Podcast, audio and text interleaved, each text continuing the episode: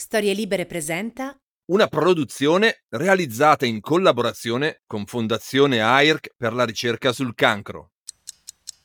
Questa serie di podcast è nata per celebrare tutti quei personaggi storici e contemporanei che con la loro visione e la loro opera hanno cambiato per sempre la nostra storia, dando una nuova direzione alla traiettoria dell'evoluzione umana.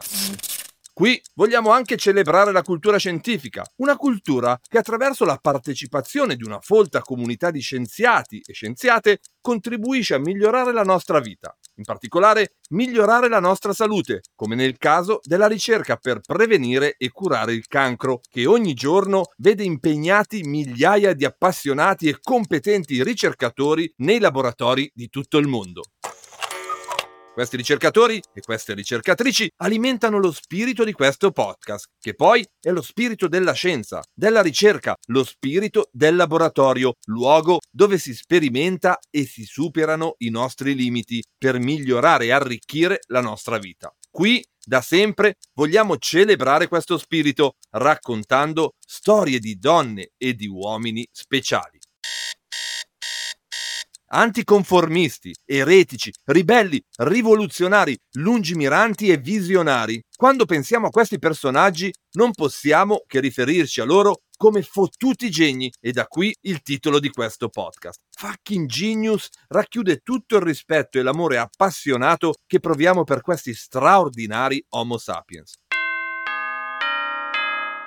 Oggi andiamo a conoscere una grande chimica, una ricercatrice incredibile, la donna che ci ha regalato la fotografia scientifica più importante della storia.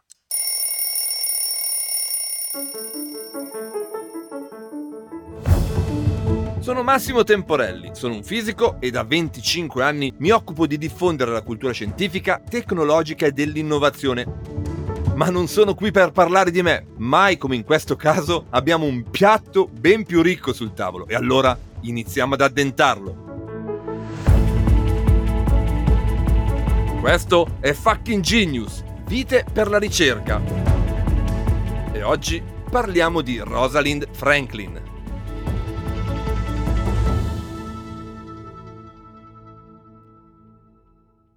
Ancora una volta torniamo a parlare di donne e scienza, di donne e ricerca. Lo facciamo con la dichiarata missione di proporre validi modelli che possano essere di ispirazione per le tante ragazze appassionate che ci ascoltano. Lo facciamo anche con l'ambizione di aumentare il numero di donne presenti nelle facoltà scientifiche e nei laboratori di ricerca.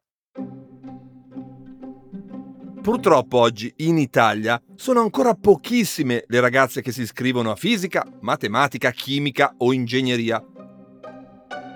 Per darvi un dato, su 100 iscritti solo 22 sono donne. Dobbiamo fare di più. A cominciare dal ricordare che la scienza non è una cosa per soli uomini e la storia di questa grande scienziata dovrebbe insegnarcelo meglio di qualunque altra.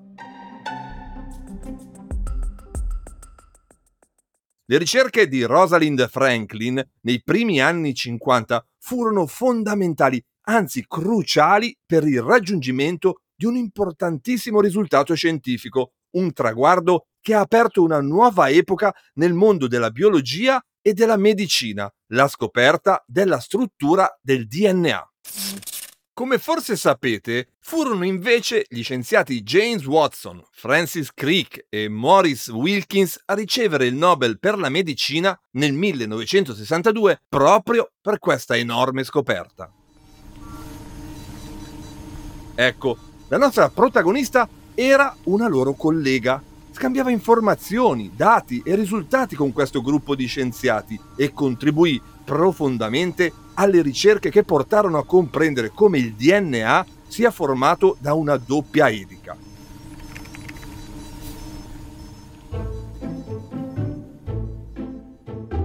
Ma allora perché quando si parla di questa incredibile scoperta spesso gli unici a essere nominati sono Watson, Crick e Wilkins? proveremo a rispondere a questa domanda cercando prima di tutto nel contesto in cui viveva e lavorava Rosalind Franklin. ripercorrendo la sua storia di ricercatrice, incontreremo un ambiente accademico molto sessista, che mal si raccordava con il carattere forte e indipendente della nostra protagonista. Ma soprattutto come sempre, scopriremo una storia intrisa di talento e di una passione incredibile per la sperimentazione, il laboratorio e la conoscenza. Insomma, la storia di un'altra fucking genius. Siete pronti? Seguitemi, partiamo! Capitolo 1 Una bambina di un'intelligenza spaventosa.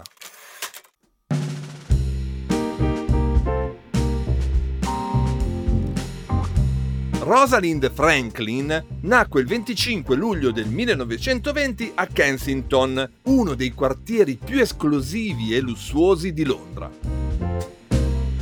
Già questo semplice dato ci fa intuire che la nostra protagonista era l'erede di una famiglia ricca, Franklin, infatti, per tradizione erano una stirpe di importanti studiosi di origine ebraica, ma che da generazioni erano perfettamente integrati nelle dinamiche sociali ed economiche della City.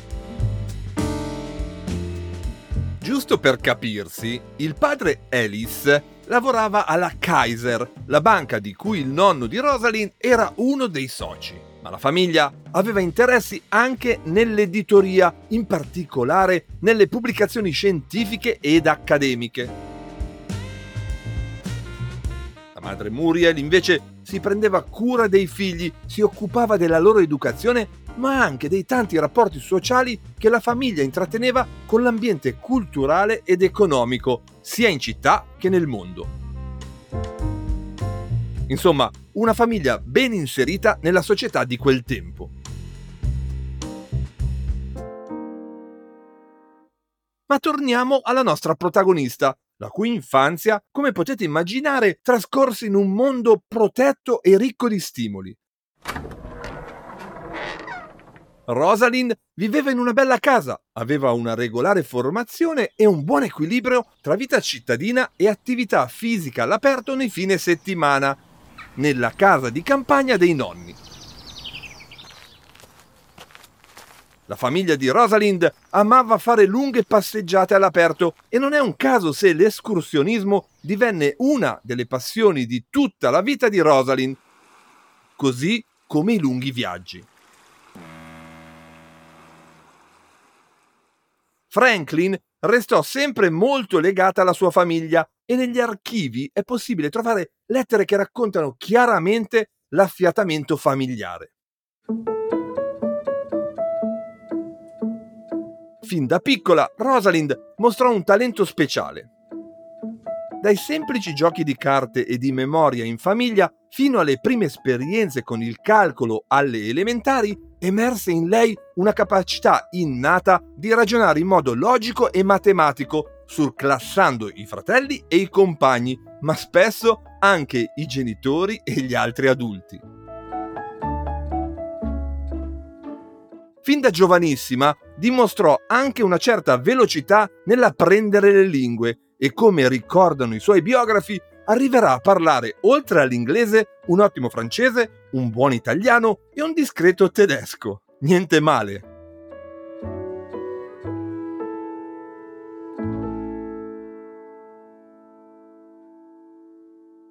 Questo suo talento era così evidente che una sua zia, senza nascondere una certa preoccupazione, la descrisse come una bambina fornita di un'intelligenza spaventosa. La madre, invece, più amorevolmente e lucidamente disse di lei. Per tutta la vita Rosalind dimostrò di sapere esattamente dove stava andando. A 16 anni capì che la scienza era la sua strada e non la lasciò mai. Proprio così, Rosalind avrebbe fatto la scienziata. Ricordiamo che in quegli anni fare la scienziata non era affatto una scelta banale. Se pensate che tra tutti i membri della Royal Society, la più importante associazione di scienziati inglesi, le donne si contavano sulla punta delle dita di una sola mano e che molte università non ammettevano le donne oppure ne limitavano l'accesso, beh, vi sarà chiaro in quale situazione si trovava la nostra protagonista. Ma torniamo alla sua infanzia. Nel 1929 Rosalind aveva 9 anni e con l'arrivo di un nuovo fratello in famiglia venne mandata in collegio, a parecchi chilometri da casa. Più precisamente sulle rive del canale della Manica, in un'area incontaminata, nella convinzione che l'aria di mare e la natura sarebbero state sicuramente più salubri del fumo e delle ciminiere di Londra.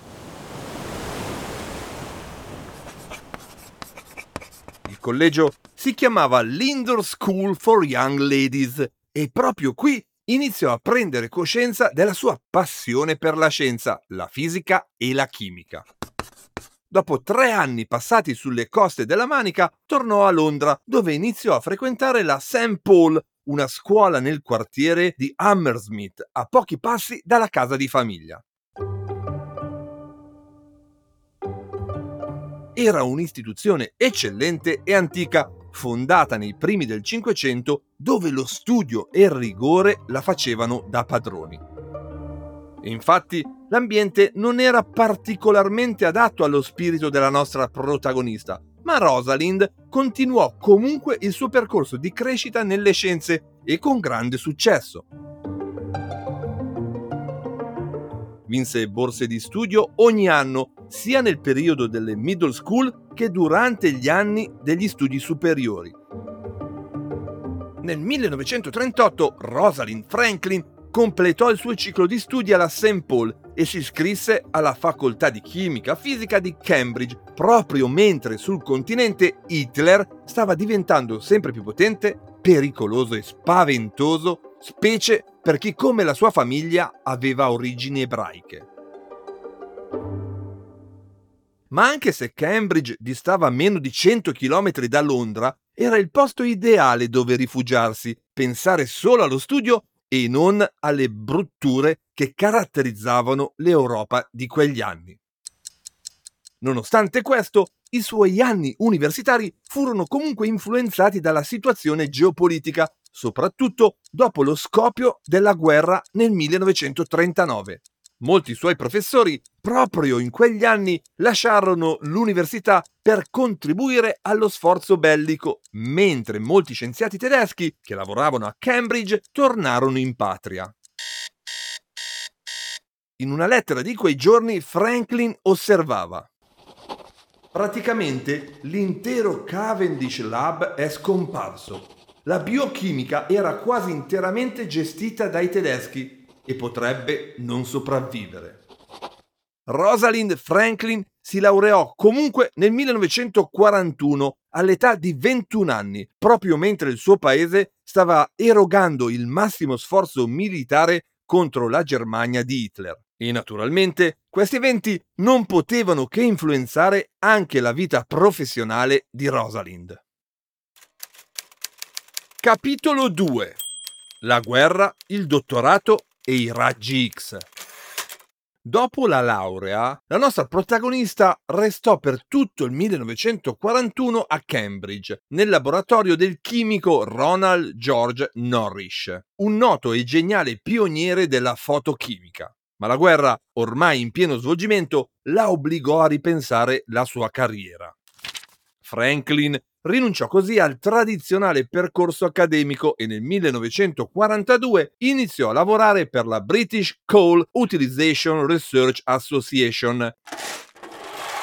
Questo ente, in collaborazione con i militari, aveva il compito di svolgere ricerche utili per lo sforzo bellico proprio sul carbone, un materiale davvero strategico non solo per l'energia contenuta in esso, ma perché possedeva caratteristiche speciali. In questo contesto, la nostra protagonista iniziò una ricerca sulla fisica e la chimica del carbonio e del carbone in particolare sulla loro permeabilità, ottenendo grandi risultati scientifici. Rosalind scoprì in particolare che i pori del carbone hanno sottili costrizioni a livello molecolare che aumentano con il riscaldamento e variano a seconda del contenuto di carbonio nel carbone.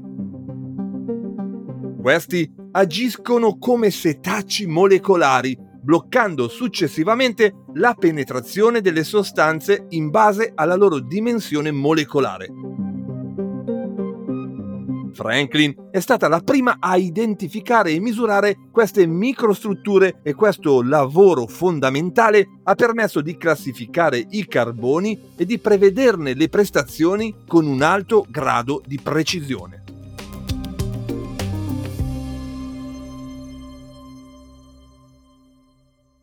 Queste importanti ricerche diedero un contributo anche alla progettazione di maschere antigas più efficienti e furono così importanti che alla fine del conflitto, nel 1945, Rosalind le utilizzò per scrivere la sua tesi di dottorato a Cambridge. E così, dopo la laurea, arrivò anche il dottorato in chimica e fisica, con la specializzazione in struttura della materia, in particolare nella disposizione spaziale degli atomi nei solidi, che all'epoca era una vera disciplina di avanguardia proprio per portare avanti le sue ricerche, dal 1947 al 1950 Franklin si trasferì a Parigi, dove lavorò al laboratorio centrale dei servizi chimici dello Stato. In questi laboratori poté collaborare con un vero e proprio luminare nel suo campo di studi, Jacques Mering.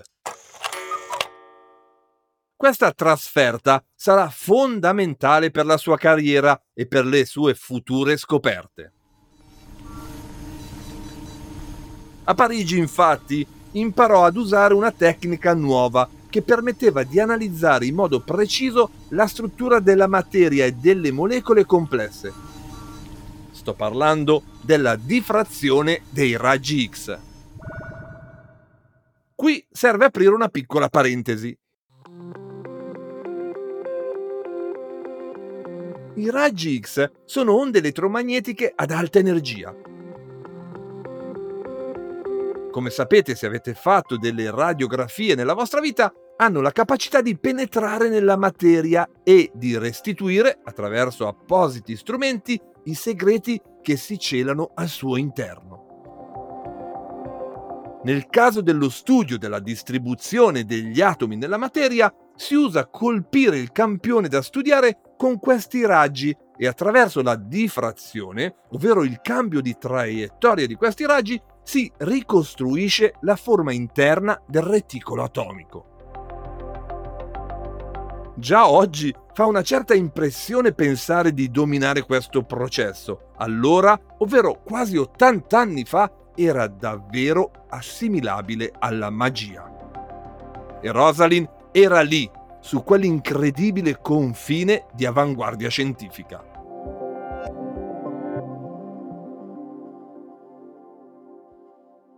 Ecco cosa scriveva sul periodico Nature nel luglio del 1958 il fisico e biologo inglese John Desmond Bernal di questi esperimenti. In una serie di ricerche magnificamente eseguite, la Franklin ha scoperto la distinzione fondamentale tra i carboni che si trasformano in grafite per riscaldamento e quelli che non lo fanno e ha ulteriormente collegato questa differenza alla costituzione chimica delle molecole da cui sono stati realizzati i caratteri. Nel prossimo capitolo scopriremo cosa ottenne la nostra protagonista grazie a questo nuovo strumento, la diffrazione dei raggi X, e alla sua abilità di usarlo. Seguitemi. Capitolo 3. Fotografare il DNA. Rosalind era molto felice della sua esperienza a Parigi e degli ottimi risultati delle sue ricerche, ma ambiva comunque a tornare in patria. Così, già nel 1949, iniziò a cercare una posizione di ricercatrice in Inghilterra e finalmente, nel 1950, vinse una borsa di studio di tre anni per lavorare al King's College di Londra con il fisico John Randall, che guidava il laboratorio di biofisica. Vista l'esperienza conseguita in Francia, Randall aveva assunto la nostra protagonista per farle allestire una sezione di cristallografia a raggi X, per poi usare questa tecnica sull'analisi delle proteine. Ma il piano cambiò. Infatti, il primo assistente di Randall e responsabile del laboratorio, il fisico e biologo Morris Wilkins, lo convinse a far lavorare la neoassunta sull'analisi e lo studio del DNA su cui lui stesso stava lavorando. L'idea era quella di cristallizzare questa molecola e provare a studiarne la struttura attraverso i raggi X. Eccolo il punto di innesco che diede vita al processo che porterà alla scoperta della struttura del DNA, la scoperta che consegnerà il premio Nobel proprio a Morris Wilkins insieme a James Watson e Francis Crick, ma non alla nostra protagonista. E qui però dobbiamo fermarci un attimo e introdurre un tema che abbiamo trattato poco in questo podcast. Oltre alla passione, le competenze, il corpus di ricerche e le mille misurazioni, gli scienziati e le scienziate sono anche e semplicemente uomini e donne, con i propri pregi e i propri difetti. Parlando di relazioni tra gli umani, come in ogni altro ambiente, anche nella scienza ci possono essere compatibilità e incompatibilità e queste ultime possono diventare devastanti se le regole e i rapporti non sono chiari. Nel caso della nostra protagonista e del responsabile di laboratorio Morris Wilkins, a causa di una comunicazione poco chiara da parte di Randall su chi dovesse fare cosa e per chi, o forse più semplicemente per via di una cultura maschilista imperante nell'Ateneo all'epoca, i rapporti tra Wilkins e Franklin si guastarono da subito. Rosalind era un'eccezione per il suo tempo, una donna indipendente, molto intelligente e brillante, una donna che studiava e otteneva grandi risultati. Probabilmente era come fumo negli occhi per i più tradizionalisti.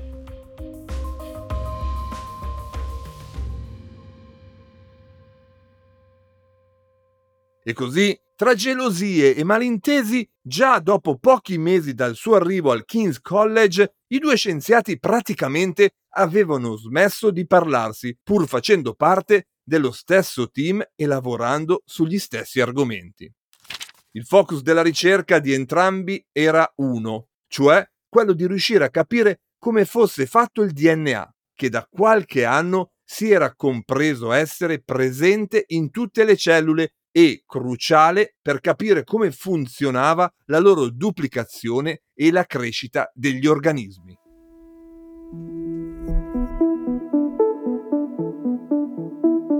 Prima di arrivare nei laboratori del King's College, lo studio sul DNA era passato da diverse tappe.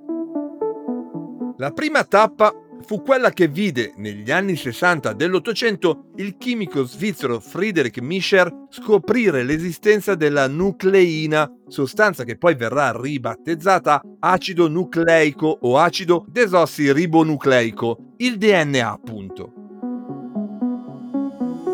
Da qui molti altri scienziati e scienziate si alterneranno nella scoperta di nuove verità su questo incredibile tesoro che custodiamo nelle nostre cellule.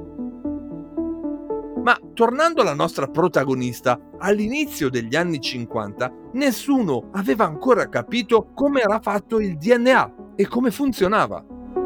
Proprio qui si inseriscono le ricerche di Rosalind Franklin,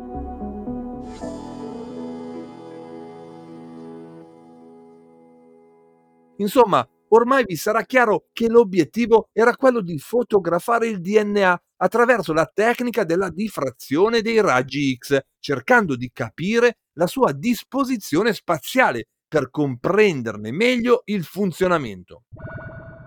Per raggiungere questo obiettivo, Franklin lavorerà con un altro giovane ricercatore che svolgeva le ricerche per la sua tesi nel laboratorio di Randall. Sto parlando di Raymond Gosling, di sei anni più giovane di lei.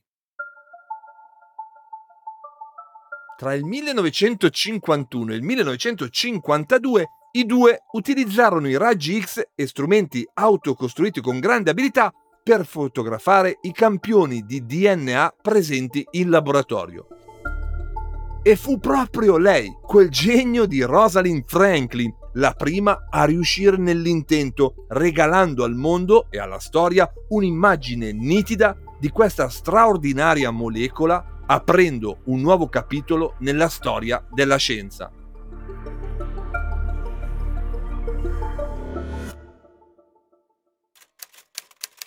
Capitolo 4 La foto 51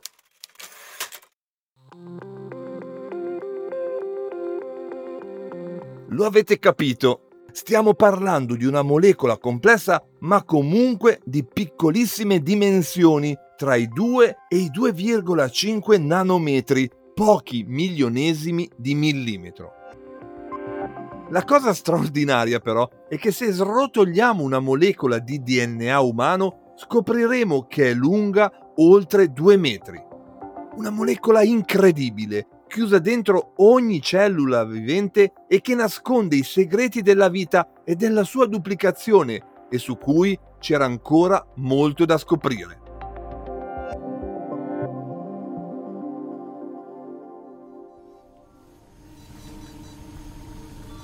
All'inizio degli anni 50 le ricerche sulla struttura del DNA erano diventate uno dei temi più importanti per la comunità scientifica.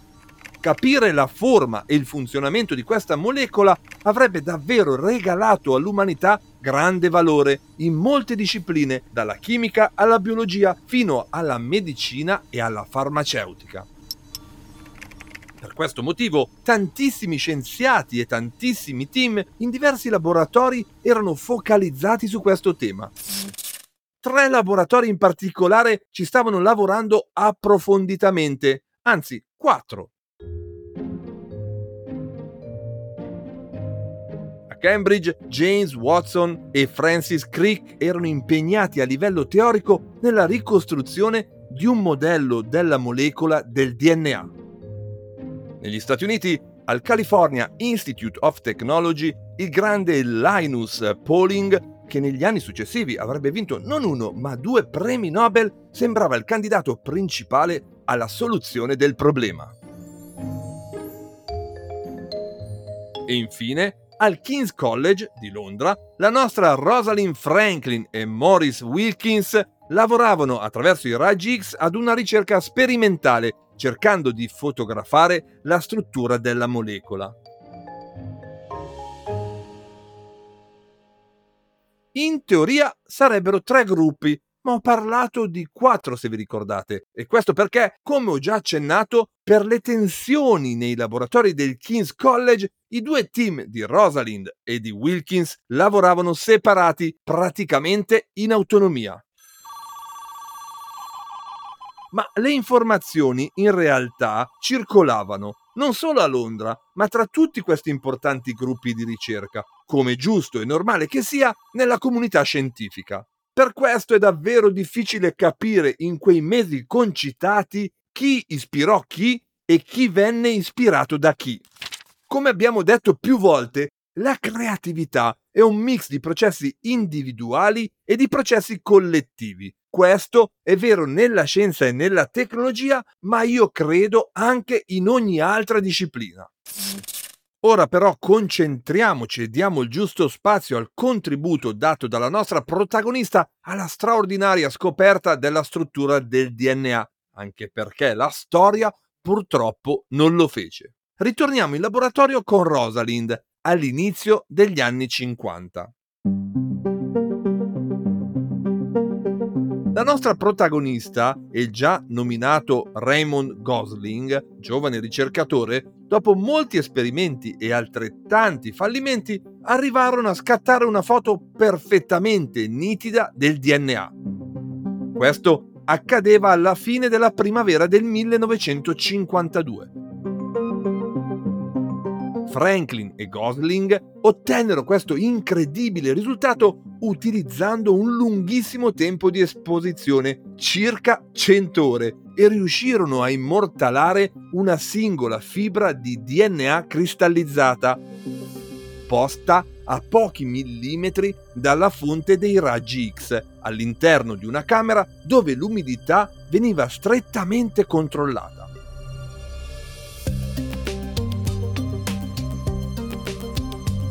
Quello scatto oggi è noto come foto numero 51, proprio perché fu la migliore di una serie di numerosi scatti eseguiti dai due ricercatori.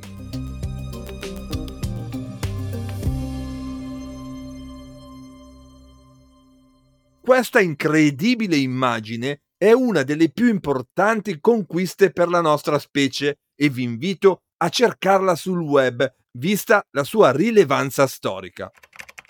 Fu grazie a questa foto che siamo riusciti a comprendere che il DNA ha la forma di una doppia elica, iniziando poi quello straordinario viaggio scientifico che ha cambiato per sempre la storia della biologia, ma anche della medicina.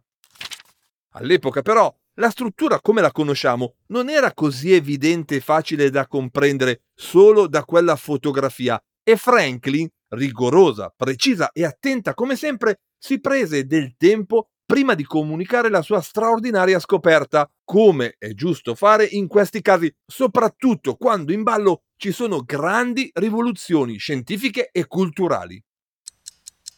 A questo punto la storia ha sempre raccontato che questa importantissima fotografia sia stata trafugata dal laboratorio e che il collega e rivale Morris Wilkins l'abbia passata ai colleghi di Cambridge, ricordate? Quelli che lavoravano dal punto di vista teorico sulla struttura del DNA, cercando di costruirne un modello coerente. Stiamo parlando di James Watson e Francis Crick. Ecco, si dice o si è detto che proprio grazie a quell'immagine i due ebbero la definitiva conferma che il modello su cui stavano lavorando era corretto e, debitamente aggiustato, poteva funzionare. E così, grazie a quel dato mancante, Watson e Crick poterono pubblicare le loro scoperte nell'articolo apparso su Nature il 25 aprile del 1953 dal titolo Struttura molecolare degli acidi nucleici. Davvero uno degli articoli scientifici più importanti della storia della scienza.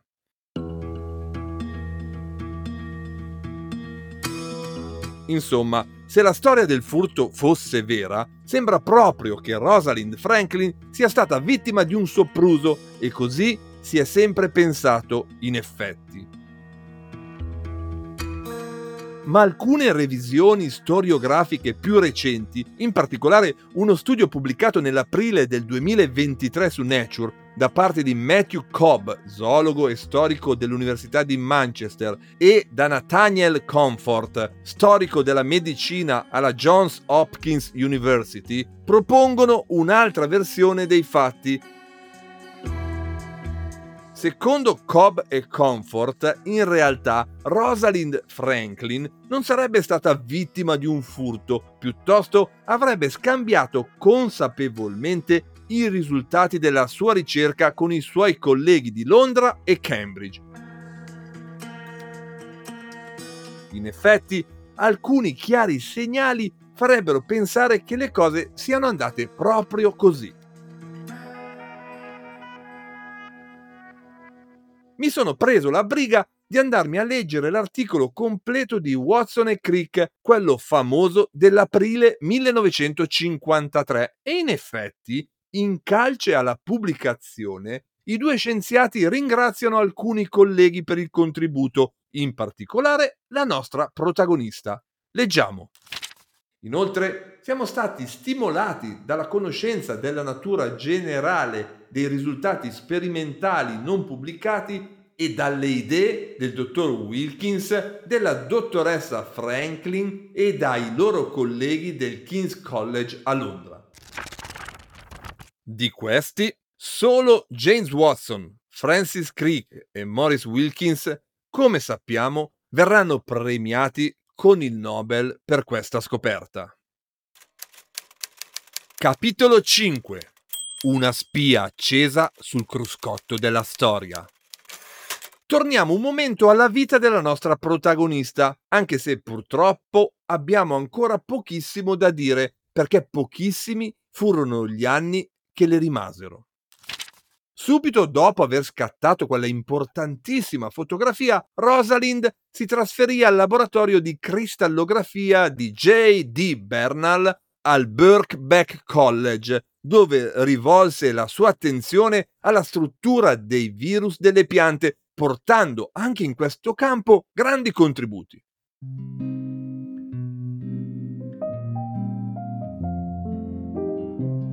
Purtroppo però Nell'autunno del 1956 alla nostra protagonista fu diagnosticato un cancro alle ovaie. Nonostante le cure e diverse operazioni, Rosalind Franklin morì all'età di soli 38 anni, il 16 aprile del 1958. Davvero un'enorme perdita per l'umanità e per la scienza, che non aveva saputo riconoscerle gli onori che meritava. Dalla nostra posizione privilegiata, a posteriori, mi viene spontanea una domanda. Se Rosalind Franklin fosse stata ancora viva nel 62 all'assegnazione del Nobel, sarebbe stata presa in considerazione? Non sappiamo rispondere con certezza, ma probabilmente no.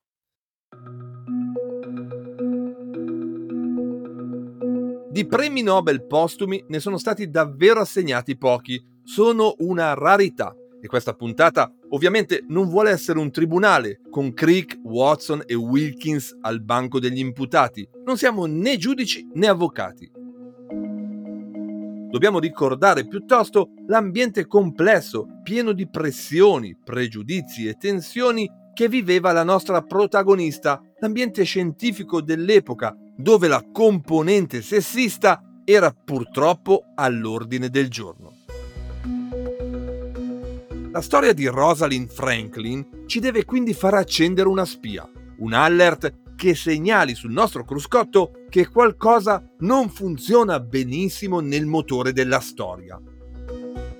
Insomma, dobbiamo fare manutenzione, dobbiamo miscelare maschile e femminile in modo più equo per avanzare retti e giusti verso il futuro.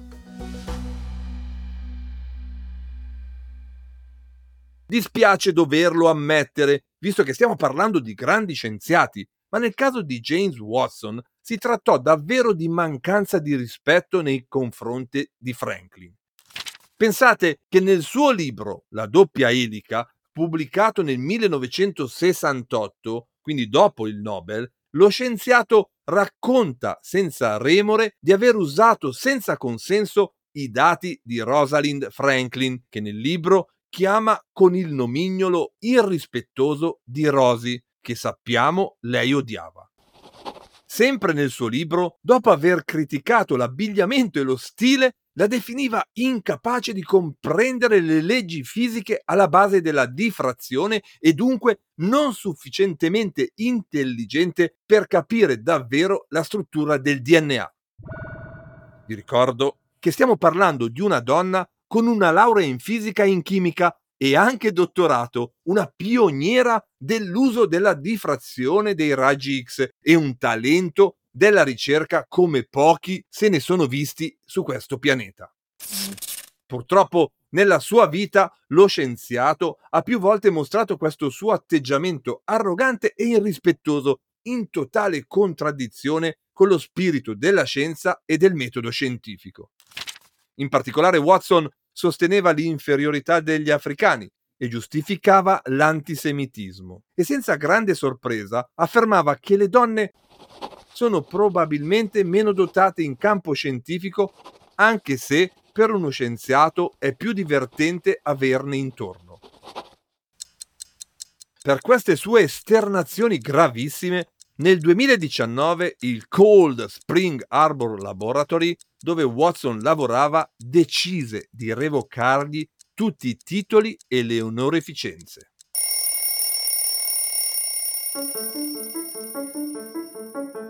Come dicevo, abbiamo un problema nel motore della storia. Dobbiamo combattere questa cultura tossica a cui è stato anche dato un nome, effetto Matilda, dalla filosofa e sostenitrice del suffragio femminile Matilda Jocelyn Gage. L'effetto Matilda è un fenomeno per il quale, specialmente in campo scientifico, il risultato del lavoro di ricerca compiuto da una donna spesso viene in tutto o in parte attribuito ad un uomo. Ecco, ora che abbiamo un nome sappiamo ancora meglio cosa combattere.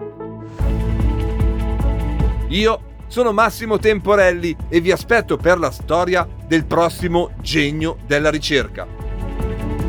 Viva Rosalind Franklin! Viva fucking genius!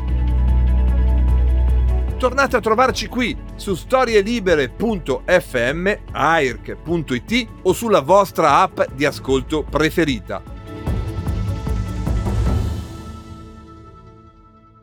Una produzione storielibere.fm di Gianandrea Cerone e Rossana De Michele.